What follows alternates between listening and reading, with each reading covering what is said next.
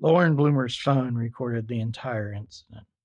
Her boyfriend, Jake Notman, was attacking her, screaming with intense rage that he would never effing see her again.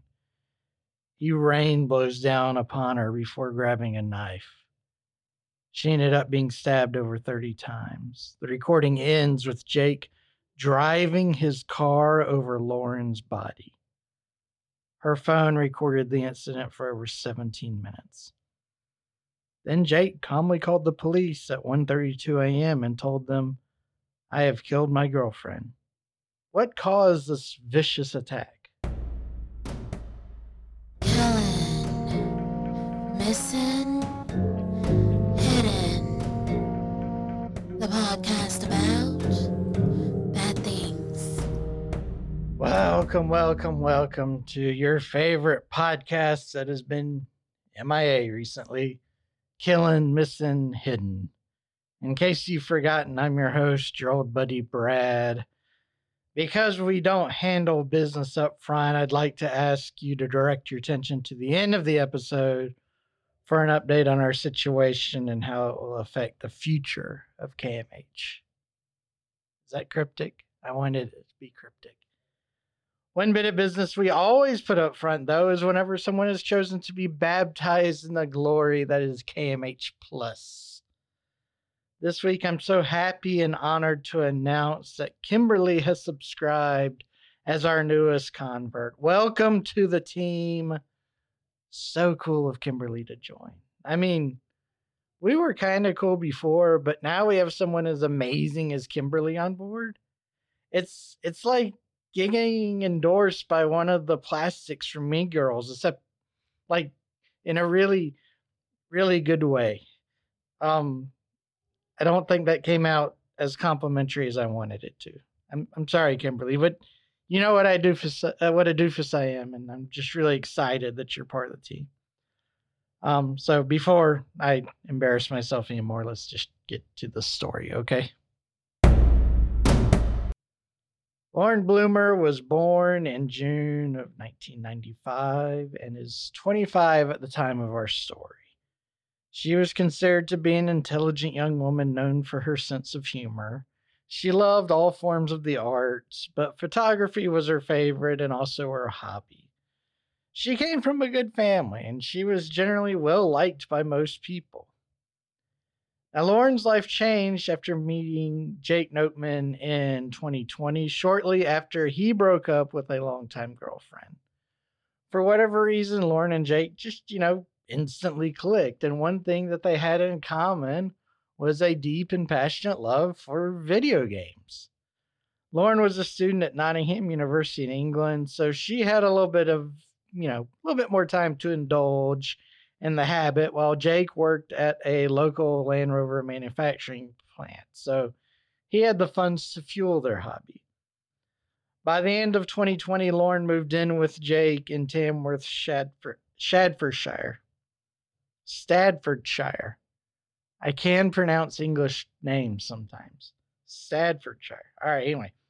Excitedly, Lauren and Jake were able to get their hands on the highly anticipated and sought after PS5 when it launched in November of 2020 in the UK.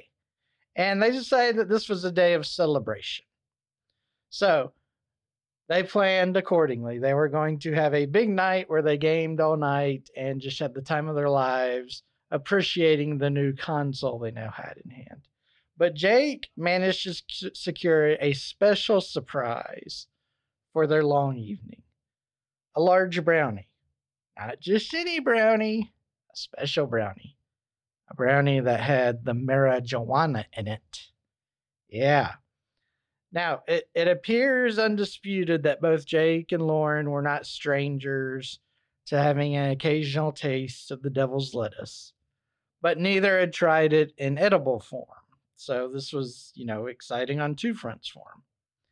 But really, once they started gaming, they kind of forgot about the brownie. They were just too into all the new worlds this console gave them.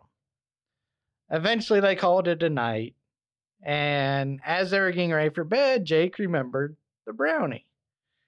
he kind of ended up overindulging, underestimating the amount of marijuana he was consuming, and it ended up not going well. Before long, Jake was having a bad trip, like a very, very bad trip. He tried to go to bed to sleep it off, but he was just too fidgety and restless. He couldn't stay still in bed. So he, he, he was getting more frustrated with the situation because things didn't feel right. He didn't feel right. He couldn't rest. He couldn't lay down. But Lauren was there and she tried to calm him and do what she could to keep him at peace. But she had never seen this side of Jake before. She had never seen such a different person, such a bad reaction. Soon he started begging her to slap him in the face, just with this hope that it would bring him back to life, you know, snap him back to normal. But that didn't work. And Lauren began frantically searching online for ways to help Jake. She was looking up, you know, things on Google about, you know, what do you do when somebody's having a bad trip? And according to her phone records, she started doing this at approximately one in the morning. Then at 1:15, Lauren's phone began recording. Now we don't know if this was intentional by her or kind of a frantic accidental push of a button. But regardless, phone's recording. She ends up calling Jake's uncle, Craig who just happened to work as an EMT to ask for help because she was not happy with what was going on. She was really scared and she wanted Jake to, you know, get back to being himself. Craig said he would hurry over and try to help out. In the background of this call, however, you can hear Jake screaming, and it wasn't normal things. He was screaming that he wanted to murder Lauren she kept saying, I love you, calm down. I'm only trying to help. But no, he was frantically angry at her and screaming how much he wanted her dead. Moments later, Jake really began going down the water slide. He grabbed Lauren and began to choke her, but she was able to fend him off and she kind of grabbed Jake by the back of the neck and forced him to go downstairs and said, You go calm down. You're out of control. Calm down. After a few minutes, Lauren could hear Jake pacing back and forth. She decided to check on him. And when she got there, Jake was walking in a very aggressive manner as he paced, and he was holding a knife. Before Lauren could really process the gravity of the situation, Jake attacked, and he begins savagely stabbing Lauren. Now he she managed to break away from Jake for a moment and ran outside into the street screaming for help. Jake gave chase and just continued his assault there on the pavement. When Lauren collapsed on the street, outside of their home, Jake finally stopped stabbing her and then went inside. Unfortunately, Jake almost immediately thereafter reappeared in his car. With his window down, Jake was screaming maniacally at Lauren that he was going to make sure she was dead this time. He then drove over Lauren's motionless body. Police noted that it appeared he did this slowly, ensuring that the pressure from his car would end her life. Craig, again Jake's uncle, the EMT, arrived shortly after Jake had parked his car, and Craig just rushed to Lauren's aid and began giving her CPR in this desperate attempt to save her life. The commotion that had been caused the yelling, the screaming, the running over all of it got neighbors' attentions, and neighbors began calling the police. Meanwhile, Jake fled from his car, fled from the outside, and went inside to the corner of his bedroom. This is when he called police and said he had just killed his girlfriend. Police and emergency services arrived approximately 12 minutes after they were first contacted. Police immediately went into the residence while EMTs worked with Craig to try to revive Lauren. When police found Jake, he was still in the fetal position in the corner of his bedroom and was babbling about how none of this was real, how he wasn't real, how he didn't understand what was going on. And he paid no mind to law enforcement. It was as if they weren't there.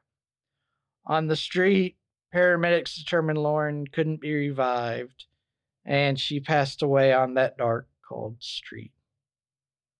Jake, of course, was immediately taken into custody, but he was taken to a local hospital to try to get through this bad trip. And then he got a free ride to prison. As he slowly kind of sobered up and came to his senses, Jake refused to speak with any of the investigators.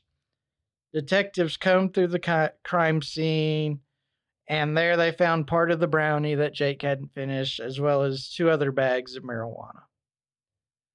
After his fifth attempted interview, Jake still refused to speak, but at the end he said he would make a written statement. So police got him some paper and a pen, and here's what he wrote. Quote, I, Jake Notman, certify I'd taken a weed brownie. It absolutely was my very first time actually ever ingesting marijuana in this manner. I had smoked them on three events only. The brownie must have included more than simply marijuana in it to have the effect that it did on me. And that's all Jake would say about the situation. So, after giving this statement, Jake was taken back to the hospital so he could receive a full mental evaluation. And in the course of this, the psychiatrists that examined him determined that Jake really wasn't suffering from any mental illness. In fact, by the time he went through this evaluation, he was back to his regular self. The drugs had totally worn off. He ended up being examined by three psychiatrists in total. All three evaluated Jake at different times, but all three came to the same conclusion. Jake was not of sound mind at the time of the crime due to the influence of the marijuana. He didn't know he was hurting anyone because his reality had become so warped by the intoxication. They were of the opinion that he believed he had no real choice over his actions. They did note, all three of them, that the amount of marijuana in Jake's system was surprisingly small and there was no history of such a low amount of weed causing such a drastic reaction in someone. During her autopsy, it was determined that Jake had stabbed Lauren 30 times all over her body. The stabs were delivered with unusual force, with several of the thrusts chipping Lauren's bones. The death blow was believed to be a roughly five and a half inch or 16 centimeter deep incision across Lauren's chest that perforated one of her lungs and sliced into her pulmonary artery. Lauren's hands showed extensive signs of defensive wounds, and some of the wounds were believed to be part of Lauren's efforts to grab the knife from Jake's hand by the blade. Now, because of this unanimous psychiatric evidence. Jake was not charged with the murder, only manslaughter. And after attempting to fight the charges for a while, he eventually decided to plead guilty to this charge. A sentencing hearing was held on November 24th, 2021. At this hearing, prosecutors played the 17 minute recording, which multiple people from both sides of the aisle described as something like from the movie Scream. Lauren's mom also testified, and of course, she, she spoke about how just devastating this was to lose her daughter so young and in such a horrific way. How and how it had just kind of ruined their family. Um, she said that she personally was physically sick from the event and all she could do in to pass the time anymore was to sleep or to cry the judge ended up sentencing Jake to eight years and eight months imprisonment, but found that he was entitled to parole after five years and nine months in custody because he had accepted responsibility for his actions, he had demonstrated genuine remorse, and he had no criminal history. In fact, Jake is scheduled to be released back into the free world on November 23rd, 2025. Obviously, this is a very straightforward case. That's exceptionally sad. Jake's reaction to the marijuana was extreme, but not unheard of. You know, something hit him just right, or I guess just wrong, really, and caused him to lose control. And it created this horrible tragedy having said this, I think there are some different issues we can get into. Now, I, I want to talk about the idea of kind of an insanity defense based on the use of drugs. This this does just doesn't work under the U.S. criminal justice system. You know, j- just because you get blackout drunk or you're so high you can't remember doing anything is generally not recognized as a defense. Uh, voluntary intoxication is considered an intentional act, and doing weird, stupid, or surprising things as a result of your intoxication is generally considered to be a foreseeable consequence, particularly when you're ingesting mind altering substances. So there's not really a mechanism in most states for you to get off from a criminal act because you overindulged in something and really didn't have control of yourself. Except there's always an exception to the law, right? So, except in some very unusual situations, would this argument even have a chance of working?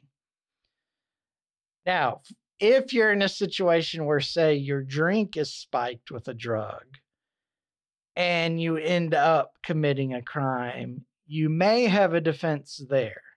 That would be involuntary intoxication. And this would be consistent with why voluntary intoxication is not a defense. Here, you're not intentionally taking, you know, drugs or alcohol or what have you it's a surprise to you. It's not something you intended to do. And so you don't, you know, you have the argument that you shouldn't be punished for something that you didn't know was happening. Now, having said that, most judges are going to want some pretty dang good evidence that you truly had no idea you were hammered before they'll let you argue this in a criminal case. But it has happened and it has been successful. But I will say, when it's successful, it usually makes headlines in the world of law.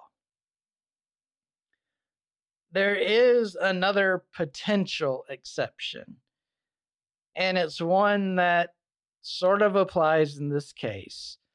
And that would be if you took a substance that you are familiar with, but for whatever reason, it caused an unexpected reaction this time. Again, this is much, much rarer. But, you know, the idea behind it is to, to break it down as simple as I can. What if you just have one beer? You know, if you're a fellow or lady that likes to have, you know, a few drinks a week, what if you just have one can of beer? Or what if you just have one glass of wine?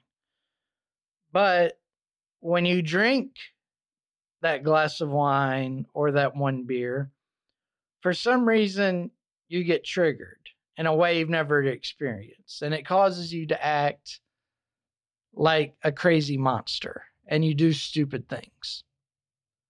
Well, you know, arguably because you've never experienced that, you couldn't really anticipate that. And so the idea that you are voluntarily intoxicated doesn't fit real neatly here. And, you know, like like we've talked, you know, Jake had had marijuana before, he had never had it in an edible form. That's a little slightly different situation here.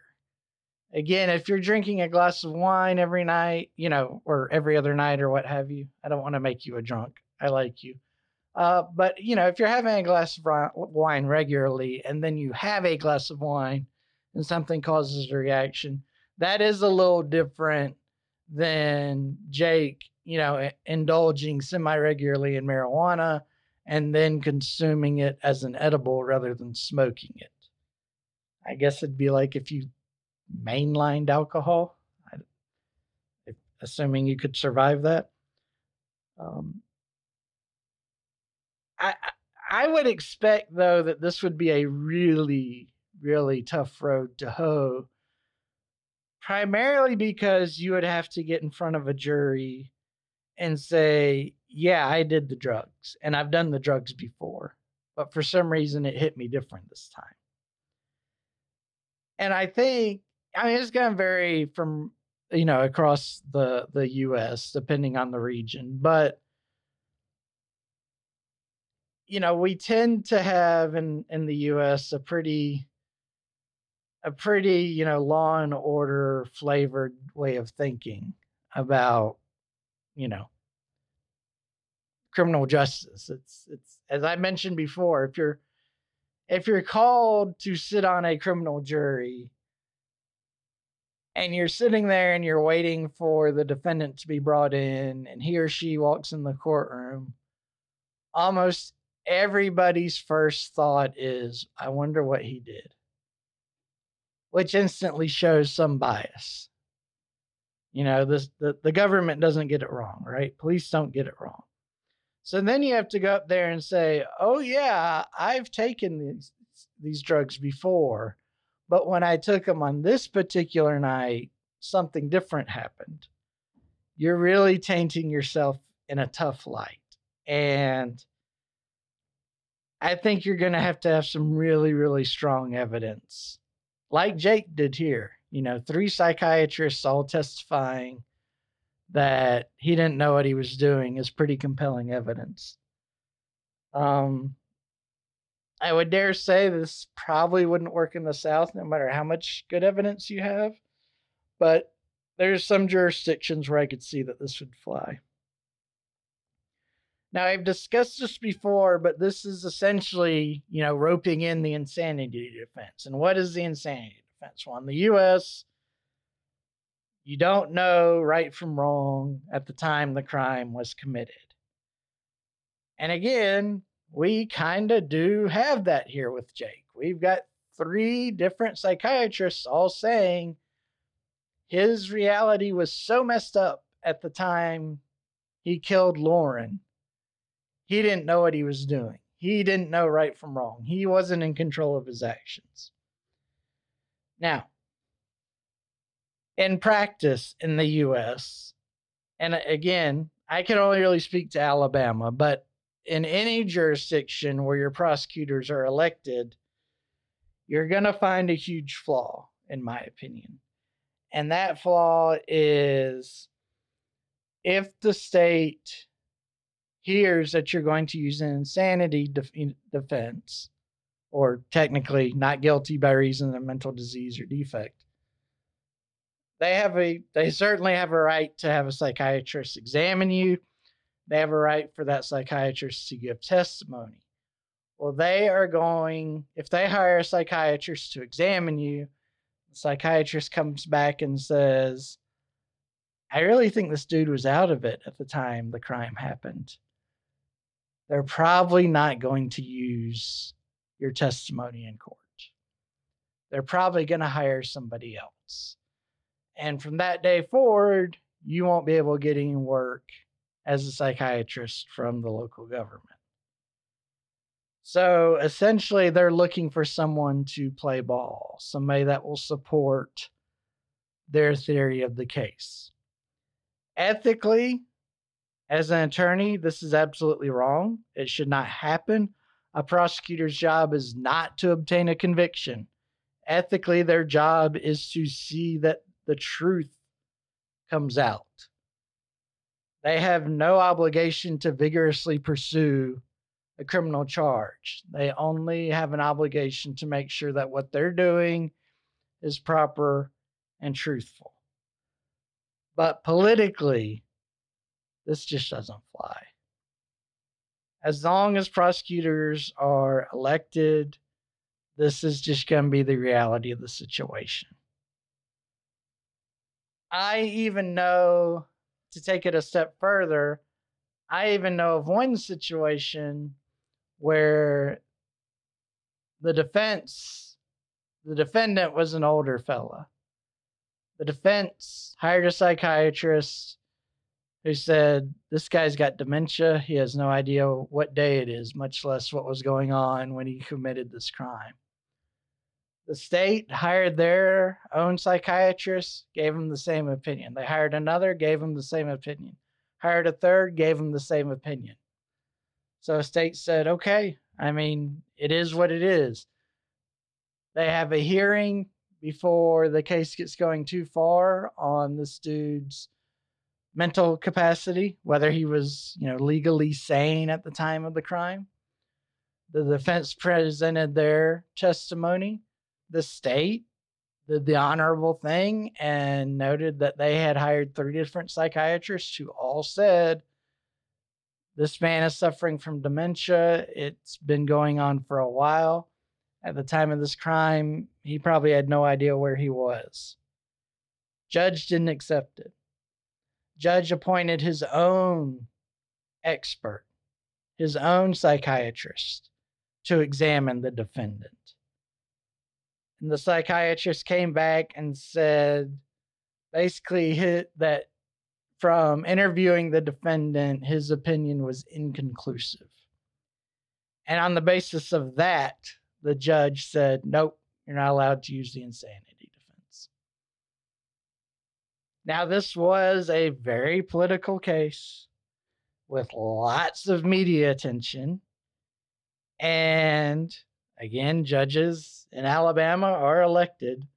So apparently, this one had made up his mind that no matter what, a jury was going to decide client's fate.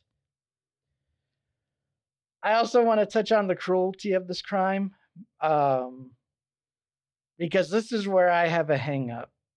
And, and it may be a flaw of mine or an imperfection of mine.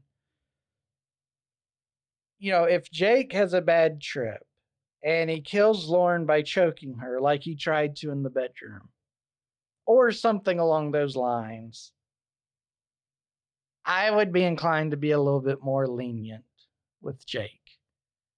I would, you know, I'd be much more inclined to believe the psychiatrist or accept the psychiatrist's point of view, their opinions.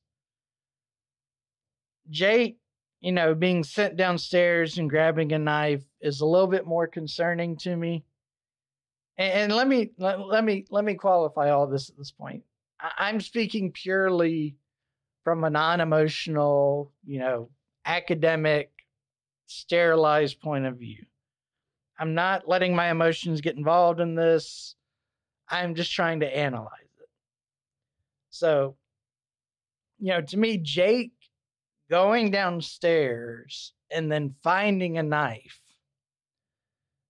seems like a lot more purposeful action.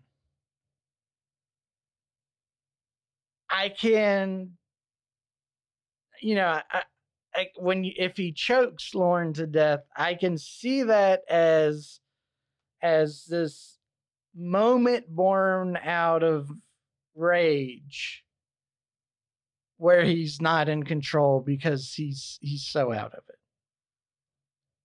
When he goes downstairs and he's pacing and he picks up a knife, there's some intent there. Now, again, I'm not qualified to be questioning these psychiatrists at all. And that is a tiny act.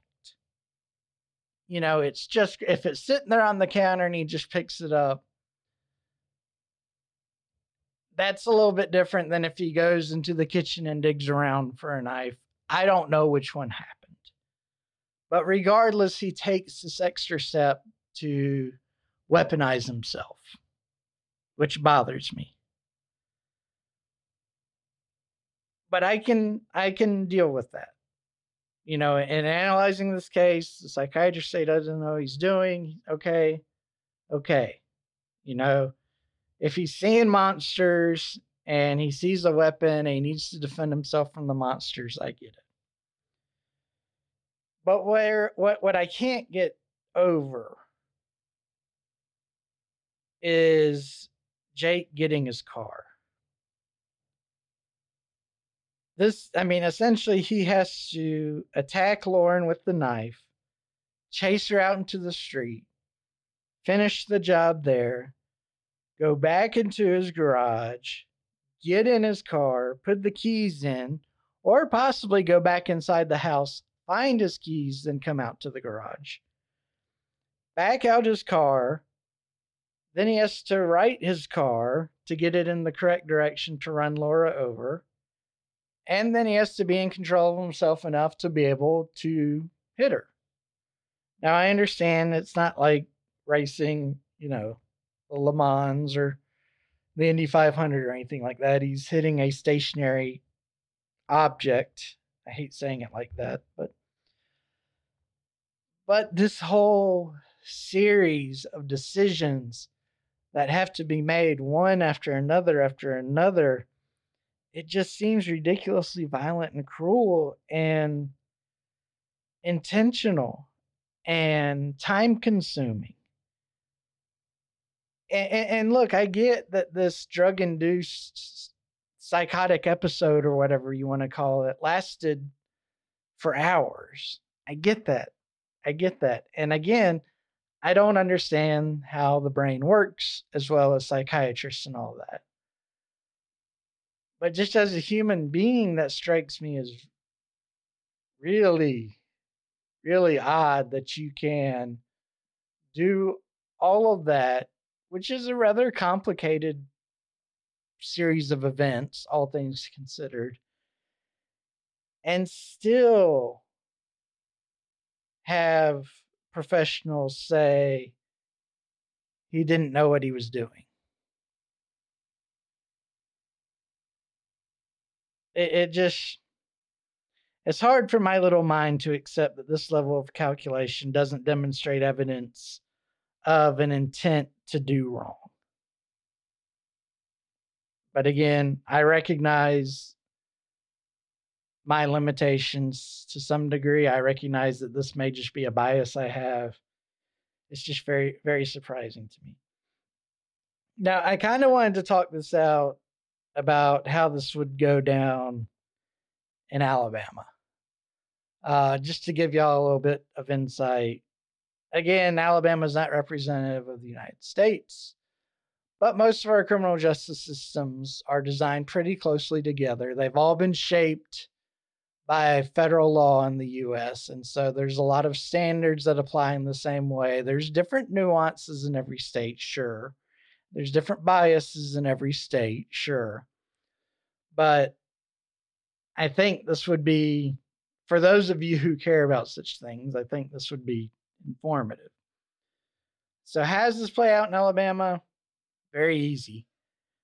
Jake goes to jail, and he goes to jail for a long time no doubt. I mean, down in the South, we do tend to have the attitude of lock them all up and let God figure it out. And, you know, what you're going to look at is you have a woman who's brutally killed. She's then run over after she's been stabbed. She's recorded the entire event, so there's no question about who did it. You have the defendant admitting it to police that he did it. He's just blaming it on drugs.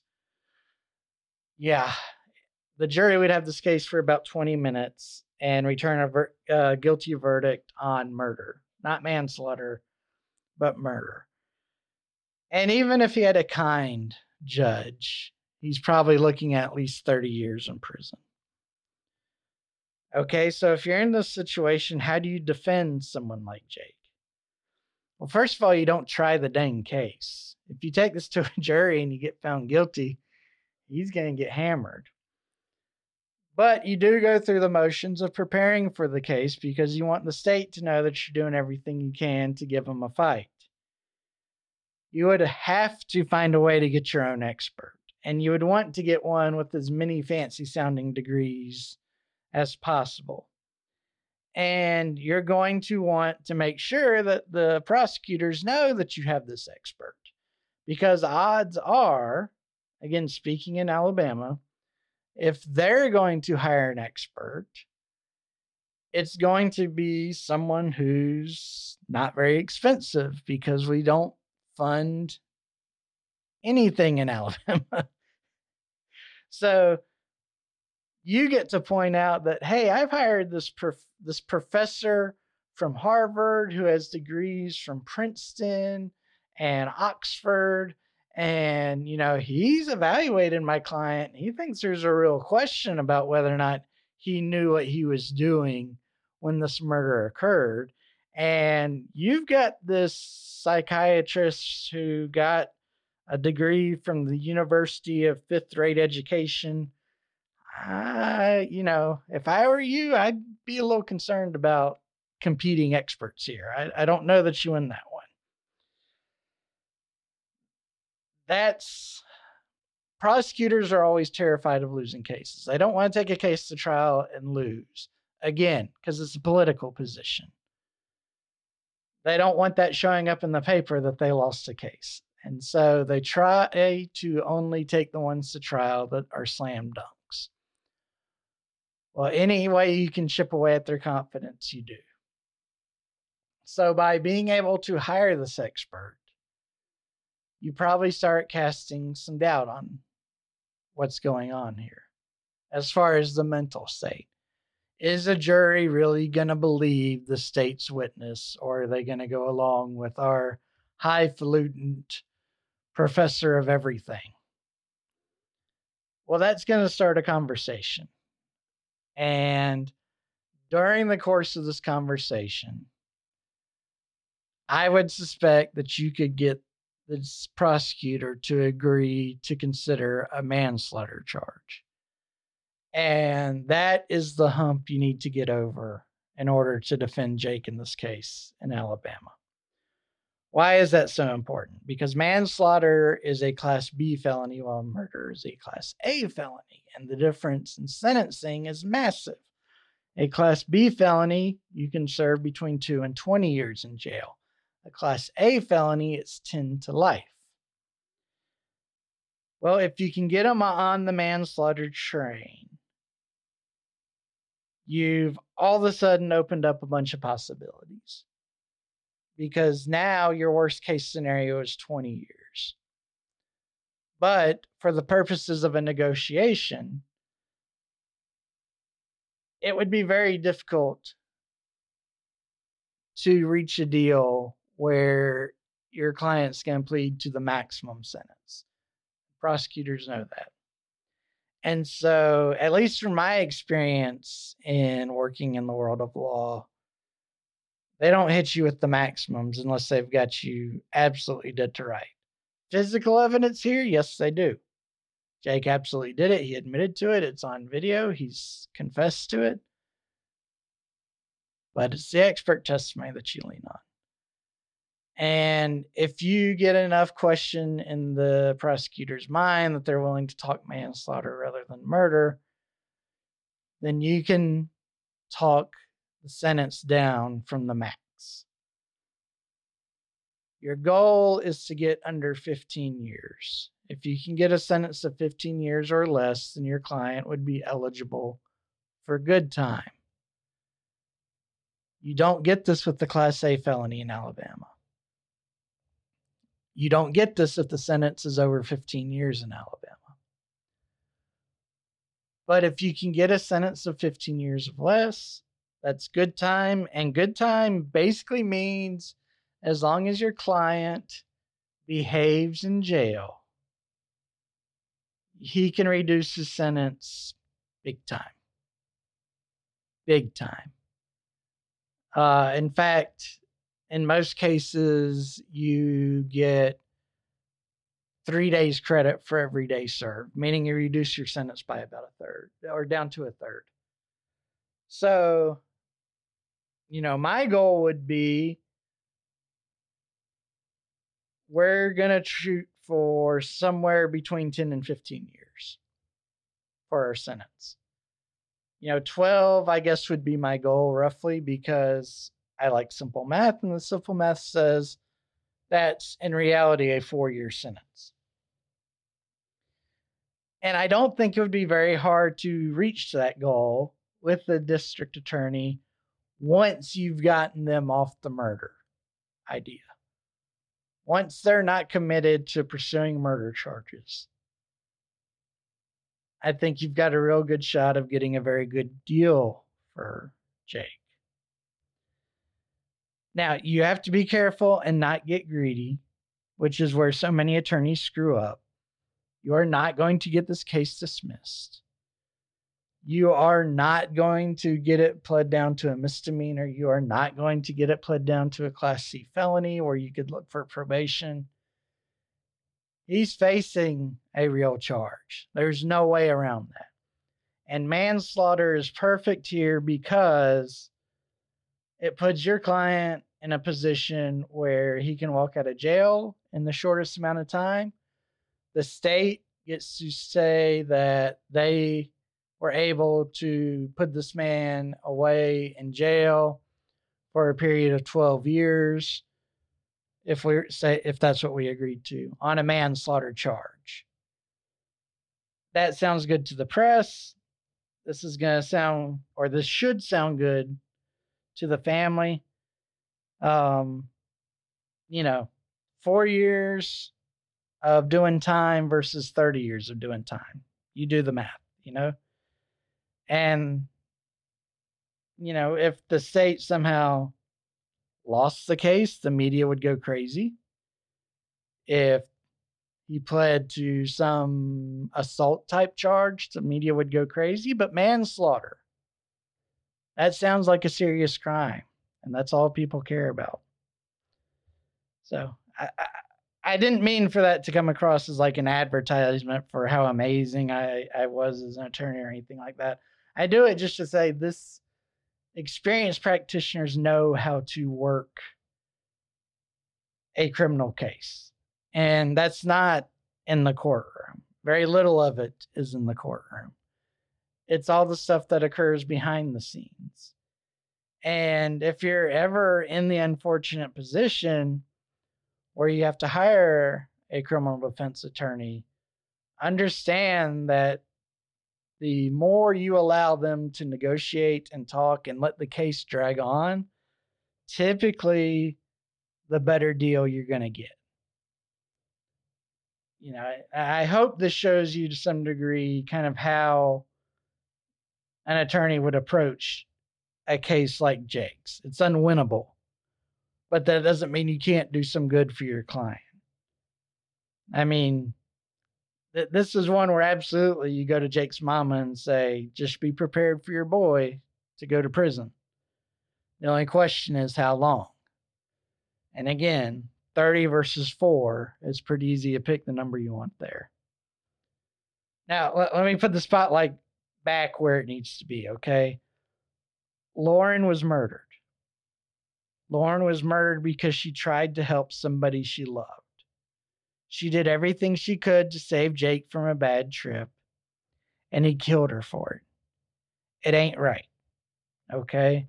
And in my opinion, he got off too easy. Even given my example, four years is too easy. But you know, as a de- criminal defense attorney, where I was talking earlier about prosecutors ethically have a duty to try to find out the truth, and go from there. Criminal defense attorney's job is to zealously protect their clients' rights and ensure that they get the best deal possible under the law. And so you don't have the option of saying, Ugh, this guy sucks. I hate him. He shouldn't be in the free world. Let me just plead him to 20 years and get rid of him. Now, you've got a lot of attorneys that'll do that, but it won't be because they object to what their client did. They'll do it because they can say, Give me 10 grand and I'll represent your son. And then they'll just plead him out and get the case over with as quickly as possible. I also want to point out, and God, I feel like some sort of like moral, like a local community moral committee. But, and I'm not naive, but this is a little bit of an example. Sometimes marijuana can be dangerous. It's unusual, yes, but especially when we have reports of fentanyl and things like that getting mixed in with various drugs.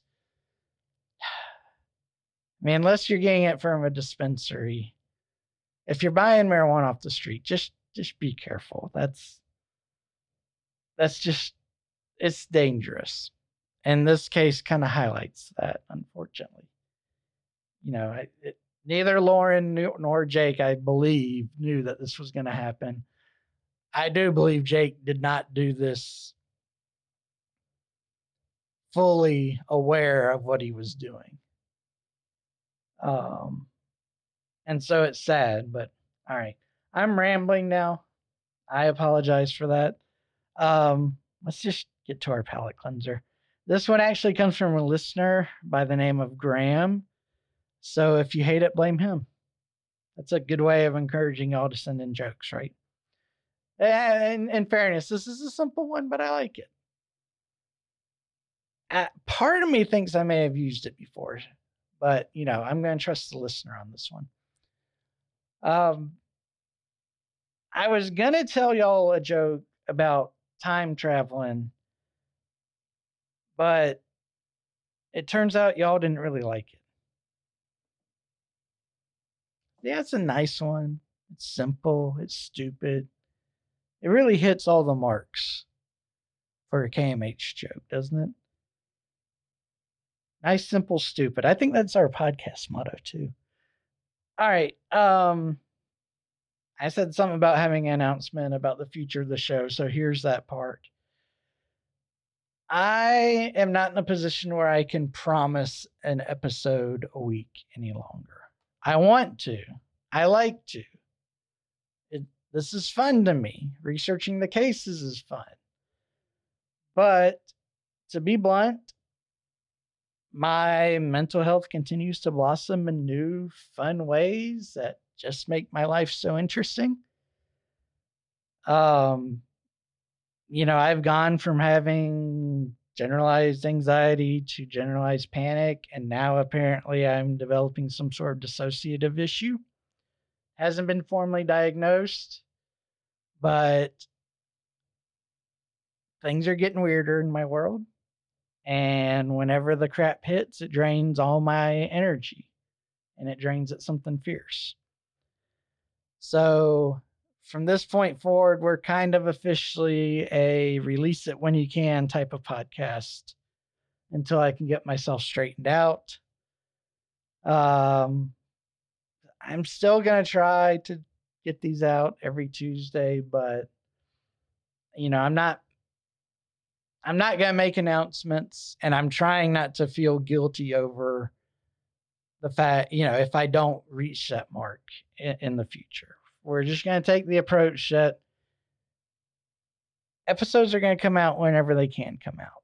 And if that means, you know, I can't do one next week and the following week it comes out on Wednesday, so be it. And nobody's going to get mad about it. Nobody's going to feel bad about it.